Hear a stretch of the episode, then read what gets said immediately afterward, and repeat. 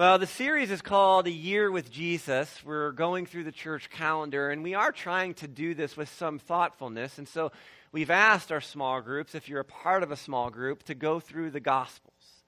So I'm going to talk a little bit about my small group this morning. I'm in a guys group. We meet Thursday mornings at 6:45 in the morning. Any guy is invited to join us. If you're a lady and you want to join a small group, we have plenty others we would love to connect you with.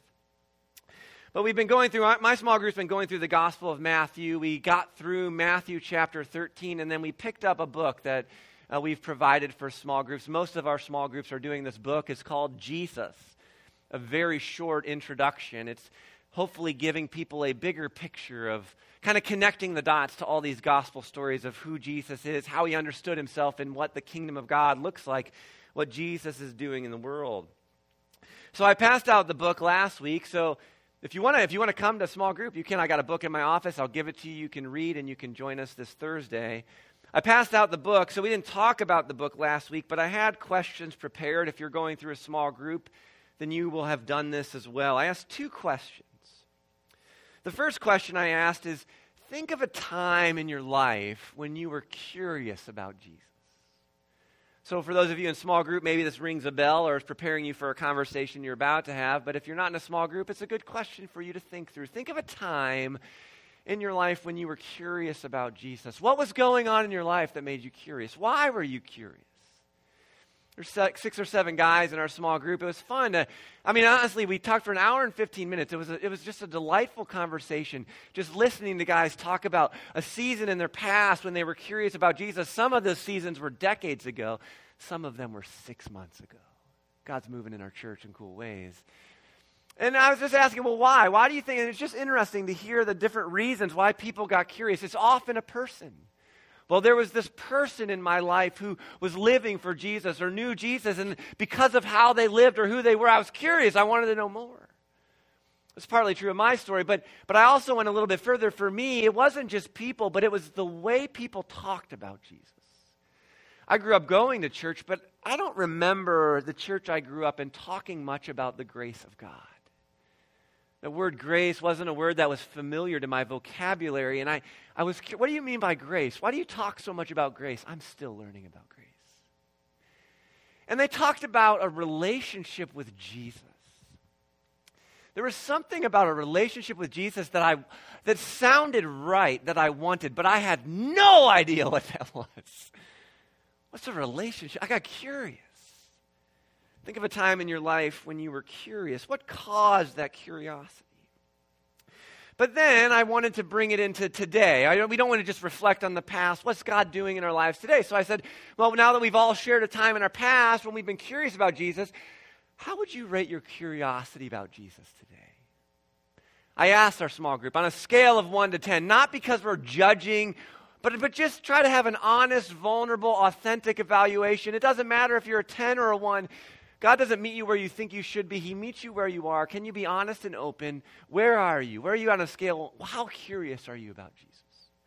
And so that was good. We had a variety of curiosities. And actually, I will be honest, I was very encouraged because several people said they are, they are more curious because of what's going on in our church family. And I love to hear that.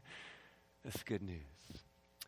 But I don't know, maybe that's a question you can hold on to as we go through our message this morning. On a scale of 1 to 10, how curious are you about Jesus today and why? Now, what I really enjoyed was one of the people, a thoughtful part of our CrossU family. He said, You know, Jeff, it's interesting that you asked the question, How curious are you? You didn't ask how rate our belief on a scale of 1 to 10. You asked us to rate our curiosity. And he said, That's a very different question. I said, You're right. You know, I, I don't know that I was necessarily being overly intentional in picking curiosity over belief, but I said it is a different question because I know everybody in our small group believes in Jesus. Everyone said, Oh, we're all in. We totally believe in Jesus. He died on the cross, He rose again. He alone is King and Lord. Yeah, we believe that. But you understand, as we think about growth, transformation, discipleship, which is what we'll talk about this morning, curiosity then becomes a really important part of that journey, doesn't it? What do I say all the time? And you guys quote it back to me you will never drift into the Jesus life. If you get complacent, if you get comfortable, then you'll just drift somewhere else. But if you maintain that humility, that curiosity, then you will know the fervency, the beauty of the kingdom of God. So I think that's a good setup. It's not a funny story. I like to tell funny stories, but it's a good setup. It lets you know some of the stuff going on in our church, trying to invite you into a small group, and it sets up what we're going to talk about this morning. We're in Luke chapter 6. It's what is called the Sermon on the Plain. You'll see why it's called the Sermon on the Plain as we get into reading it. But the most famous sermon in the Gospels, we talk about it all the time, is the Sermon on the Mount. It's in Matthew 5 to 7. If you've never read it, read it this afternoon. Before you leave the sanctuary, read this. Just a beautiful, the greatest sermon ever given. But it's only in Matthew. You can read the other Gospels, they don't have the Sermon on the Mount. There's a variety of reasons why, but Matthew included it. The other Gospel writers didn't feel like they needed to include it. But they do sprinkle the same teachings that you find in the Sermon on the Mount throughout their gospel story. There's a couple reasons why. One, I've tried to tell you that these gospel writers are inspired by the Holy Spirit and they're intentionally writing discipleship manuals. That's what they're doing. They're very purposeful in how they arrange the story of Jesus. They have a reason for what they're doing. And so, some of the fun of studying the gospels is to get to know Matthew, Mark, Luke, and John and understand what they're doing. But I think the obvious basic reason why you see these teachings of Jesus take place in multiple places is because he taught the same thing on more than one occasion. That's what teachers do. If you read our weekly email, I shared that I have two pastor friends that have invited me to come teach to their church family. So, actually, Kami, my wife, and I are going to do a marriage conference for one church. And then my other friend invited me to do a men's retreat. And guess what? I'm going to teach stuff I teach here. I'm going to be an itinerant teacher. I'm not, I told him, I'm like, I'm a little busy right now in these pastoral searches. I don't have time to come up with new stuff. So I'm going to teach some stuff from Formed at the marriage conference because it fits perfectly. And then I had a couple sermon series that I had done. I said, Look, I can't rewrite stuff, but if you want to listen to these, if any of these would fit what you want to do for your men's retreat, and I just heard back this week, they're like, Yes, I love this one. Will you do that? I said, Yes. I'm going to teach the same stuff I've already taught. That happens all the time. Jesus did it. Matthew chapter 6, verse 17. We're going to kind of get the intro to the sermon. It's really important. This part's really important. And then we're going to begin it and we're going to continue. We're going to pick up where we leave off this week, next week. Chapter 6, verse 17. When they came down from the mountain, the disciples stood with Jesus on a large level area. Thus, the Sermon on the Plain. Surrounded by many of his followers and by the crowds. There were people from all over Judea and from Jerusalem and from the far north as the seacoasts of Tyre and Sidon. They had come to hear him, and they had also come to be healed of their diseases. And those troubled by evil spirits were healed. I want to pause. Let me read this next line, and I, I want these words even to sink in for you this morning because what Jesus says is going to be challenging. But we got to remember who it is who's saying this. This man, Jesus, is there. Crowds are coming. There's diseases. There's demonic possession. There's all kinds of things. Verse 19 Everyone tried to touch him because healing power went out from him. And here it says he healed everyone. so they're very receptive to what he's going to say. He's, he's, healing them. They're just, what, how, how can we ever thank you, Jesus? Listen to what I have to say. Jesus then turns to his disciples. He says, God blesses you. There's some Beatitudes in Luke. Not all the ones we find in Matthew 5, but here's some of them. God blesses you. Blessed are you who are poor, for the kingdom of God is yours. Blessed are you. God blesses you who are hungry now, because you will be satisfied. God blesses you. Blessed are you who weep now. I told you. Blessed are you. What? For in due time you will laugh. But you got to remember who's saying it's Jesus. If anyone else said this, we'd be like, uh uh-uh. uh If you came across a piece of paper, this was on it, you would, you, would, you would just throw it away. But because you and I know it's Jesus who says it, we pay attention. What blessings await you when people hate you and exclude you and mock you and curse you as evil because you follow the Son of Man? That's Jesus. When that happens, when you are mistreated and you are misrepresented, what does Jesus say when it's done in his name? Be happy. yes, even leap for joy. for a great reward awaits you in heaven. And remember, their ancestors treated the ancient prophets that same way. This is what happens when you begin to dare to dream about the kingdom of God coming on earth and rearranging things. When you begin to live with an imagination for the future, for what it will look like when God redeems everything, the, the, the waiting world that likes the way things are rejects you. but the prophets have always known this, it's always been a part of the story. But this is where we know it's a different teaching because in the Sermon on the Mount, we don't go from the Beatitudes into what we would call woes or laments or sorrows. But here, in the Sermon on the Plain, Jesus goes from the Beatitudes to these woes. And we'll talk about kind of what's, what, what I think the main thing is happening here. Verse 24 Woe to you, or what sorrow awaits you who are rich for you have your only happiness now.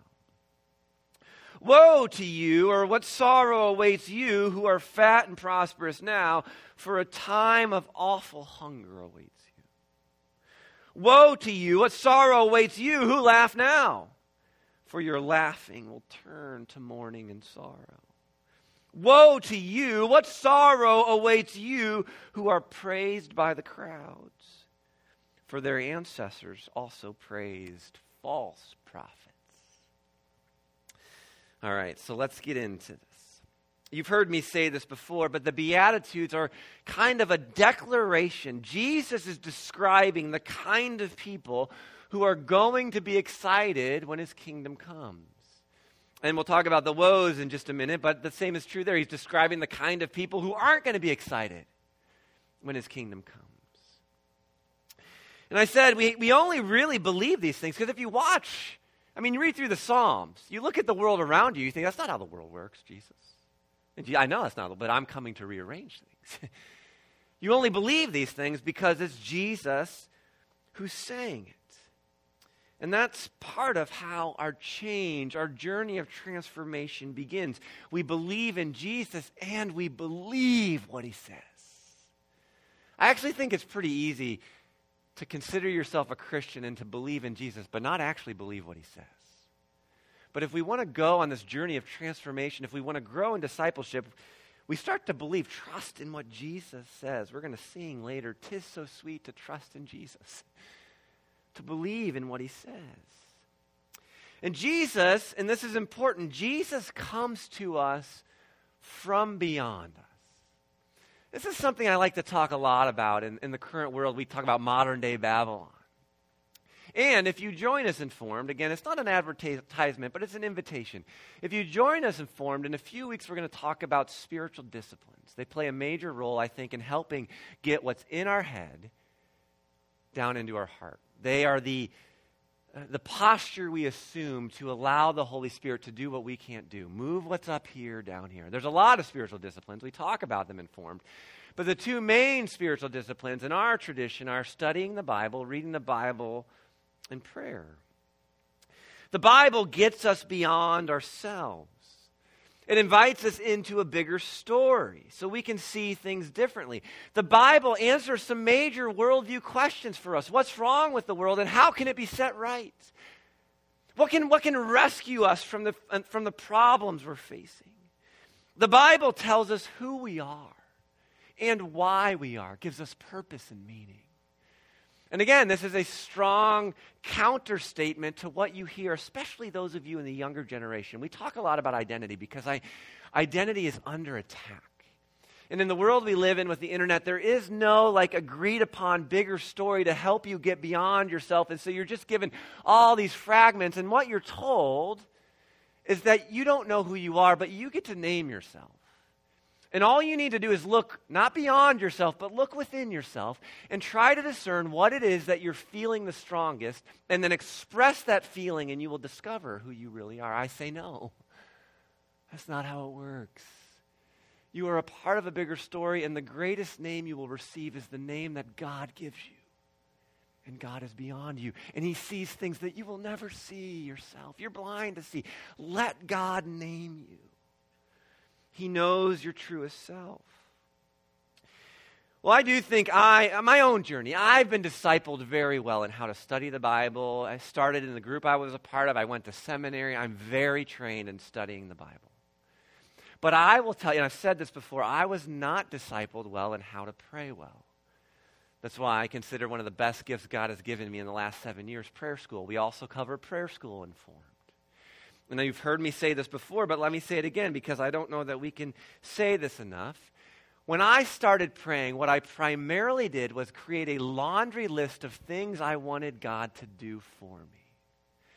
And, I, and, I, I've, and I've invited you to think about this before. I would off, often either just pray around the emotion that I'm feeling that day or pray for the things I want God to do. And I ask you, how much transformation do you think happens in your life is prayer is all about you asking God to do what you want him to do? How much transformation happens in your life as prayer is all about you just expressing the emotion you're already feeling. Emotions, I've said this, are excellent windows into the soul, but they're horrible leaders. And so I've been discipled. I've learned how to pray in a way. It's not magical. It's not the only way to pray, but it's one of the ways I teach in Formed. I pray with a liturgy that keeps Jesus at the center of my prayer life so that I'm being formed by someone who is beyond me. I'm being invited into a bigger story, into a relationship with Jesus, living in. I'm, I'm made in the image of God. And Jesus is the clearest expression of that image, and I'm being formed around Jesus so I can become who I've always been meant to be. It's an important part of the discipleship journey. But I will tell you, it's risky to pray this way because when you pray this way, Jesus challenges you and changes you, and we are often afraid of change, aren't we? I think that's one of the reasons why we don't experience the radical transformation that we read about in the Bible, because we would rather be in control.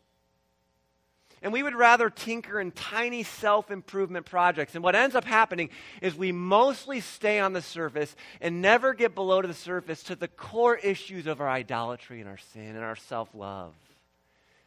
And Jesus says, But I can free you from all that. It's risky, it's daring, and most of us don't really want to change. I've been living this way long enough, thanks.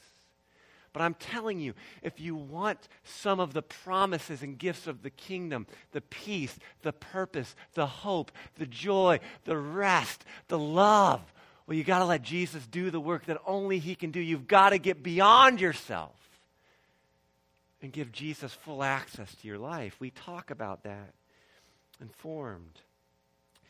And I can think I could say it this way trusting Jesus is faith. And if you're going to trust, don't just trust the voices and culture, trust Jesus. Jesus is the safest, most trustworthy person you will ever meet. Trust Jesus. well, let's take a closer look, a little bit closer look, and then we'll zoom back out on these Beatitudes and these woes. Jesus begins with these blessings. And again, I, I kind of raise the questions, but we should ask why are you blessed if you're poor and hungry and lamenting and mistreated? Why are you blessed? Why? Well, let me say it this way You're blessed because the king addresses these things, because King Jesus cares for the poor. Or if we want to say it this way, in the kingdom of God, the poor are cared for. Because the kingdom exhibits the character of the king, and that's who Jesus is. the king fills and satisfies the hungry. Or you could say, in the kingdom of God, the hungry are satisfied and filled.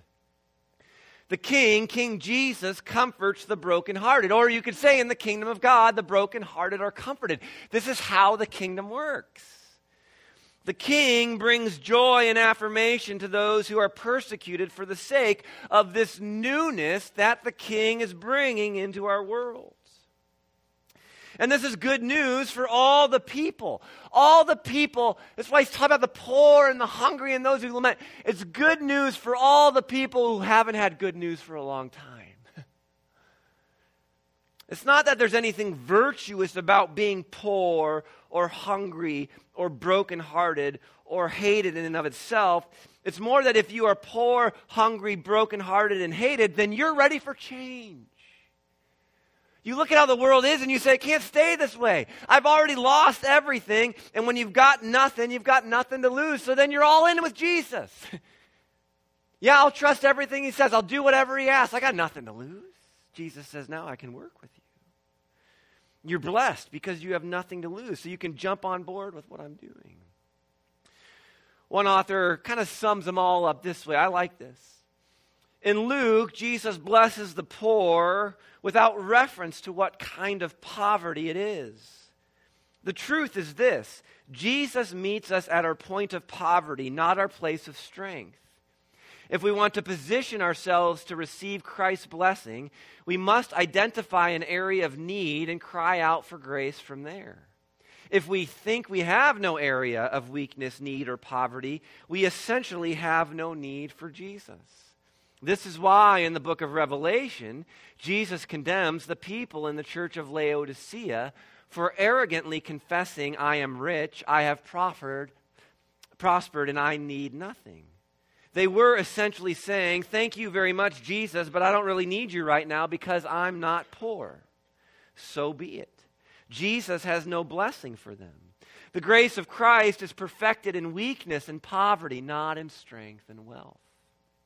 Or, to say it another way, to be poor does not in and, of, in and of itself make one a follower of Jesus, but finding this place of poverty, being poor, can put you in the vicinity of what it might mean to discover the kind of poverty that frees those who follow Jesus from enslavement to the world.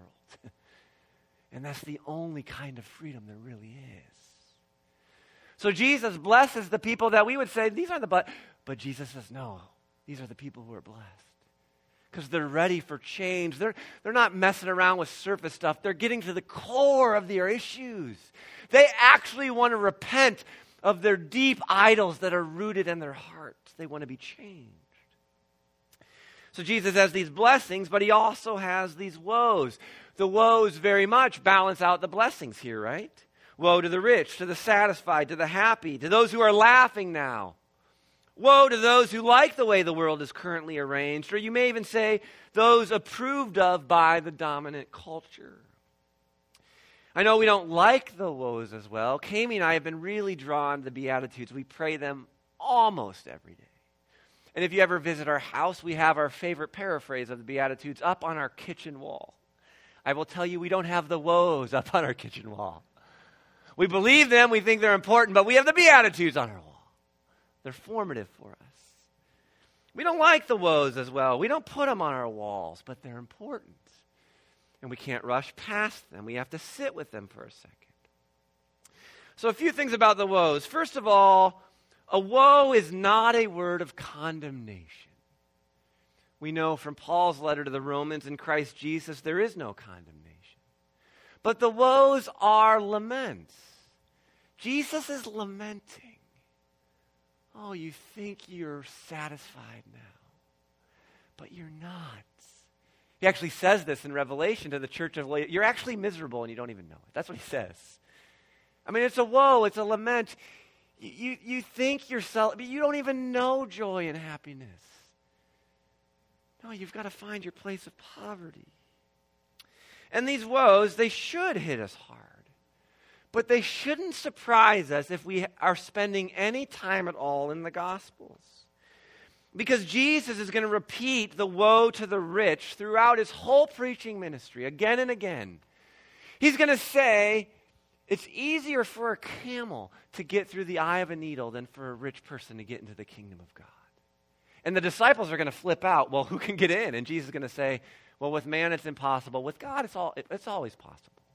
I mean, even a rich person can be saved by Jesus.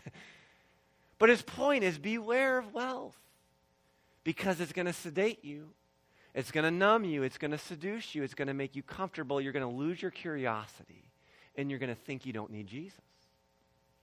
It's a warning, it's a woe. And when you're satisfied, when you're full, you're not really interested in big changes, are you? I mean, you just want to put on your pajama pants and be comfortable on the couch. Don't bother me. You tend to resist big change. You're satisfied with the way the world's running, but Jesus isn't. Jesus is coming to set the world right, and He's coming to set your life right. He's not coming to say, "Oh, you just stay exactly. You've got it figured out. You don't really know." Jesus is going to mix everything up. And to those who laugh now, in Jesus' day, it would have been the Pharisees, the Herodians, the Romans. They were laughing. And Jesus says, Well, there's changes coming, and you may not be laughing as much. I'm going to rearrange some things. And woe to you when people speak well of you, because that's what they do to the false people and the false prophets who buy into the falseness of the prevailing society. It's woes, it's warning. It's, it's a hard hitting sermon, and I do think we need to pause and ask ourselves the question Am I rich? Am I full? Am I satisfied? Am I living a life that just makes everyone speak well of me all the time? Am I laughing now? I think those are hard questions to ask, but we need to ask them. Now, I do want to follow up with this. There's nothing inherently wrong with being rich, full, or happy. If you read through the Old Testament, as the Old Testament writers talk about a life of flourishing with God, they often use language of being rich, full, and happy. Laughter. There's nothing inherently wrong, and I actually believe eternity is going to be filled with this.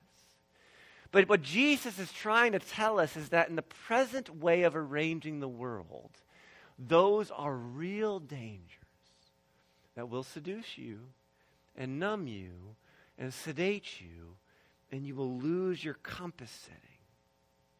So I will say, may you be rich, may you be full, and may you be happy, but just know it's dangerous. I hope you experience that. But I also hope you keep your eyes on Jesus and never allow those things to seduce you away from a real fervency for the kingdom of God. Don't get comfortable and lose your curiosity about Jesus Christ. Because then Jesus only has woes for you, and you no longer have his blessings. Or let me say this in another way. Let me put this in terms of modern day Babylon. There's a lot of language that gets used to talk about our culture today in modern day Babylon. And I mean, I don't know. I read a lot. I listen to a few podcasts, not that many, but, but some people are happy to call the times that we're living in a post Christian time. Now, some people say you can't call it that. I'm not worth, worth getting into. But I would just say, however you want to think about it, I think one way of thinking about living in a post Christian time is that people want the kingdom the fruit of the kingdom without the king. That's part of what it means to live in modern day Babylon. Is a lot of people in the church and outside of the church want the fruit of the kingdom without a king. They want the gifts without the giver. But it doesn't work that way. There is no kingdom without a king. We begin to fool ourselves into thinking, well, I can I I can be king. I can be queen. I can run this thing. I got this. I don't need Jesus. We, be, we begin to fool ourselves. I can, I can manufacture my own meaning. I can manufacture my own identity. I can create a false sense of peace or purpose or hope. I can do, I can provide for myself. And Jesus says, Woe to you. No, you need me, Jesus says. There is only one king, and his name is Jesus Christ. You cannot have the fruit of the kingdom without the king. You cannot have the gifts of the kingdom without the giver. And I will tell you, the kingdom of God is amazing, but the kingdom of God does not come without King Jesus. We need our king, never lose sight of our king. Well, I hope you see in this text that in Christ's teachings we see both mercy and judgment. We see both blessing and woe. So, what are we to say about Jesus and his kingdom bringing both blessing and woe, both mercy and judgment?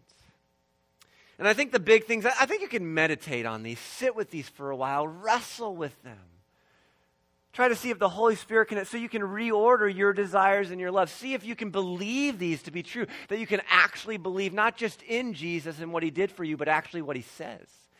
Live into what he says, trust him, believe him.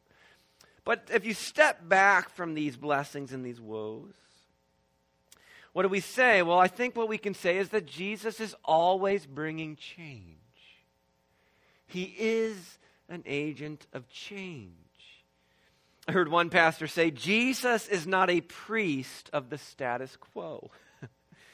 Jesus didn't come to make sure everything pretty much stays the same as it already is. Praise God. If Jesus Christ comes into the world, he's coming to change it. And again, I know we resist this, but it's actually good news. If Jesus Christ comes into your life, if you make a little space for him, if you give him permission, if you let him do what he wants to do, he's going to change you. And I don't even care how long you've been walking with him. He's going to change you. He's going to transform you. Jesus is never going to come to you and say, Oh, you've got it all figured out. you've got it all right. Good job. You don't need me. That's not how Jesus works. As we get stuck in our little world, Jesus takes us beyond ourselves. He's an agent of radical transformation and change. And what that means is either blessing or woe, depending on how you posture yourself before Jesus. If you're ready for your life to change and you're ready for the world to change, then Jesus and his kingdom will only be a blessing. It'll only be a blessing. But if you don't want your life to change and you don't want the world to change too much, then Jesus and his kingdom will only bring you woe. And it's kind of, in a sense, up to you whether the coming of Jesus is blessing or woe. What is your response? Jesus always comes with invitation and challenge. Do you want it or not? Now, I would wager you might be sitting there wondering, do I want it or not? And I think it's a good question to ask. But I will say, if you're here this morning, or if you took the time to tune in, I mean, you could be doing other things. The fact that you're here tells me that you want it. Maybe you need to want it more. We'll pray about that, but you want it to a degree. There is some blessing of the kingdom coming for you, but heed the warning. Because I do believe there are people who go to church, but they don't really want Jesus in their life. They want the fruit of the kingdom without the king. They want to go to heaven when they die, but they don't really want to want Jesus in their life. The fruit of their life says that. The choices they make, the way they don't actually believe what Jesus says. They don't really want anything in their life to significantly change here and now. They're satisfied with what we could call shallow spiritual life. They're satisfied with what modern day Babylon promises material comfort. They're at ease with the way the world is. It's when we think that we are rich, prosperous, and don't need anything that Jesus says, Whoa, whoa, sorrows are coming. But if you're curious, if you're hungry, if you're broken, if you're restless, if you're discontent with your own life and the world as it is, and maybe even persecuted, then Jesus says you're blessed. Jesus is going to bring the change that you're looking for. Now, let me pause here and give you just a little personal testimony. I was sharing this with my wife last week, and then I was sharing this with the staff team on Tuesday at our staff meeting. There's a few people in my life that I regularly check in with. I, I ask them questions. How are you doing? How's your soul doing? What's Jesus up to in your life? And they ask me those questions. I hope you have people like that in your life. You need people like that in your life to help you connect with Jesus so you can get beyond yourself. That's why we have been talking a lot about Sunday school and small group and Formed. You say that's going to mess up my schedule. Jesus always brings change. So you've got to be willing to change with him. You need people in your life. I hope you have them. But I was sharing. I, mean, I, I, do think, and I'm excited. To, I've said this. I'm more excited about Jesus than I've ever been, and I feel fine saying it. Jesus is changing me. I'm not the same person I used to be, and I'm trying to lean into because what I'm realizing, I'm realizing I've spent way too much time trying to manage the surface issues of my sin and idolatry. And so all that does is I can manage my surface issues for a while, but I never go deep enough to deal with the core issues that are happening inside of me. So my surface issues just shift to some other idol, but the core issue never changes. And I'm starting, and, and, the reason I stay there is because the primary levers I have pulled to deal with my sin most of my life are shame and fear and guilt and envy and jealousy and rage and all those things. And I'm starting to, I'm trying to trust what Jesus says.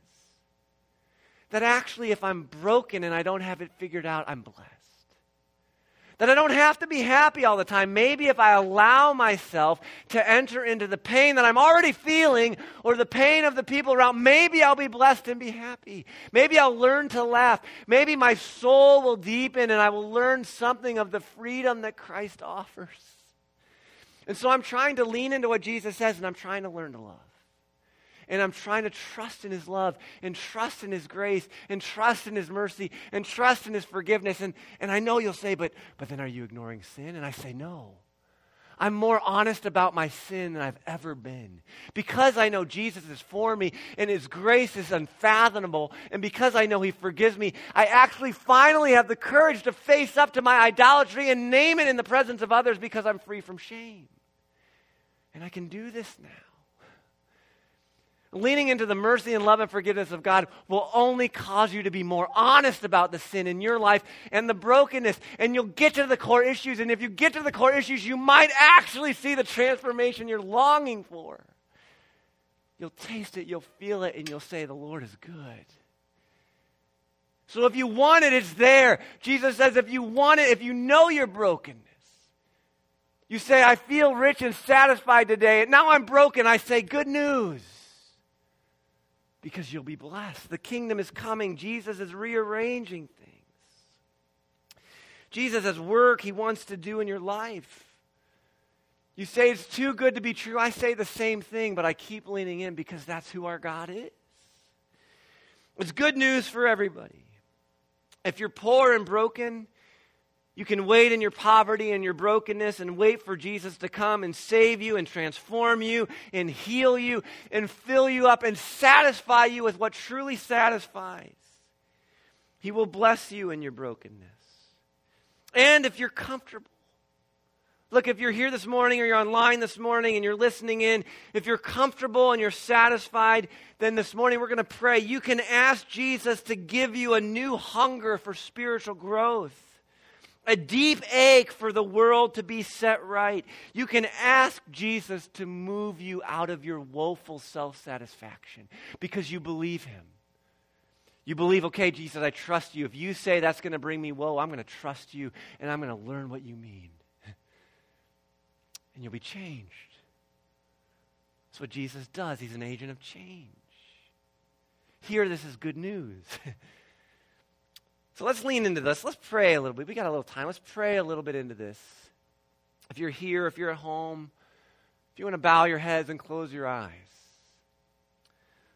Let's walk through this. Uh, we kind of did a journey this morning. I, I want you to, some of you have done this in small group already, but maybe you have a different answer today. It's not a week ago or two weeks ago. I want you to think, maybe ask the Holy Spirit, zero to ten. How curious are you about Jesus this morning? How curious are you right now about who He is, about what He can do for you, about what it means to have a relationship with Him, about what it means that God loves you, about what it means that Jesus died for you? What are the implications of Jesus going to the cross? What are the implications that we are experiencing resurrection life? What does it mean? Are you curious about Jesus? Are there things Jesus said, even in the text we looked at today, that don't make sense to you, but it's Jesus who said it, so you're curious? Where are you at on a scale of zero to ten? And here's the thing if you feel like the Holy Spirit's given you a number, I don't know, somewhere between zero and five, then, then I want to invite you to pray. God, move me from my woeful self satisfaction. I don't know. Zap me with electricity to awaken me from my sedated, numb, comfortable life.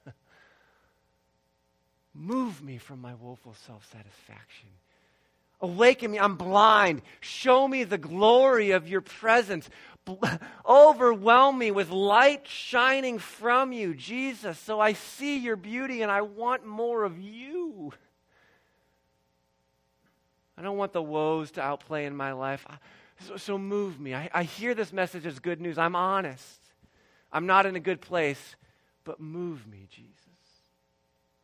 And if you're here this morning, and I don't know, I mean, this is subjective, but if you feel like the Holy Spirit gave you a number somewhere between 5 and 10, then just celebrate. Receive it. Maybe there's nothing different you need to do other than thank Jesus and stay on the journey and don't allow yourself to drift. You're blessed. You're poor, you're broken, you know your needs. But keep your eyes open because there's probably people around you that aren't where you're at. And they need you to get them moving again. I mean, I was so surprised in my small group how many people said their curiosity was stoked by the presence of another. Why don't you be that other? If you're excited about Jesus, let the world know. And if they reject you in his name, then get up and dance because Jesus says you're blessed. So, Jesus, we hear this as good news this morning. It is invitation and it is challenge but it means that there is life and change awaiting us. And we are excited for it, we're eager for it, we're desperate for it. And the last thing I'll say here, Jesus, is that we do want your kingdom, but not without our king. we do want the gifts, but not without the giver. The whole point of the gifts are that they flow out of our relationship with you, our giver. So, Jesus, as we're about to sing, it is sweet.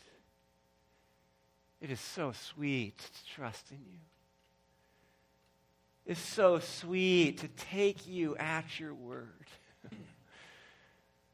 oh, would we be that kind of people? Would Crossview be that kind of church? And it's in the mighty name of King Jesus that we pray. Amen.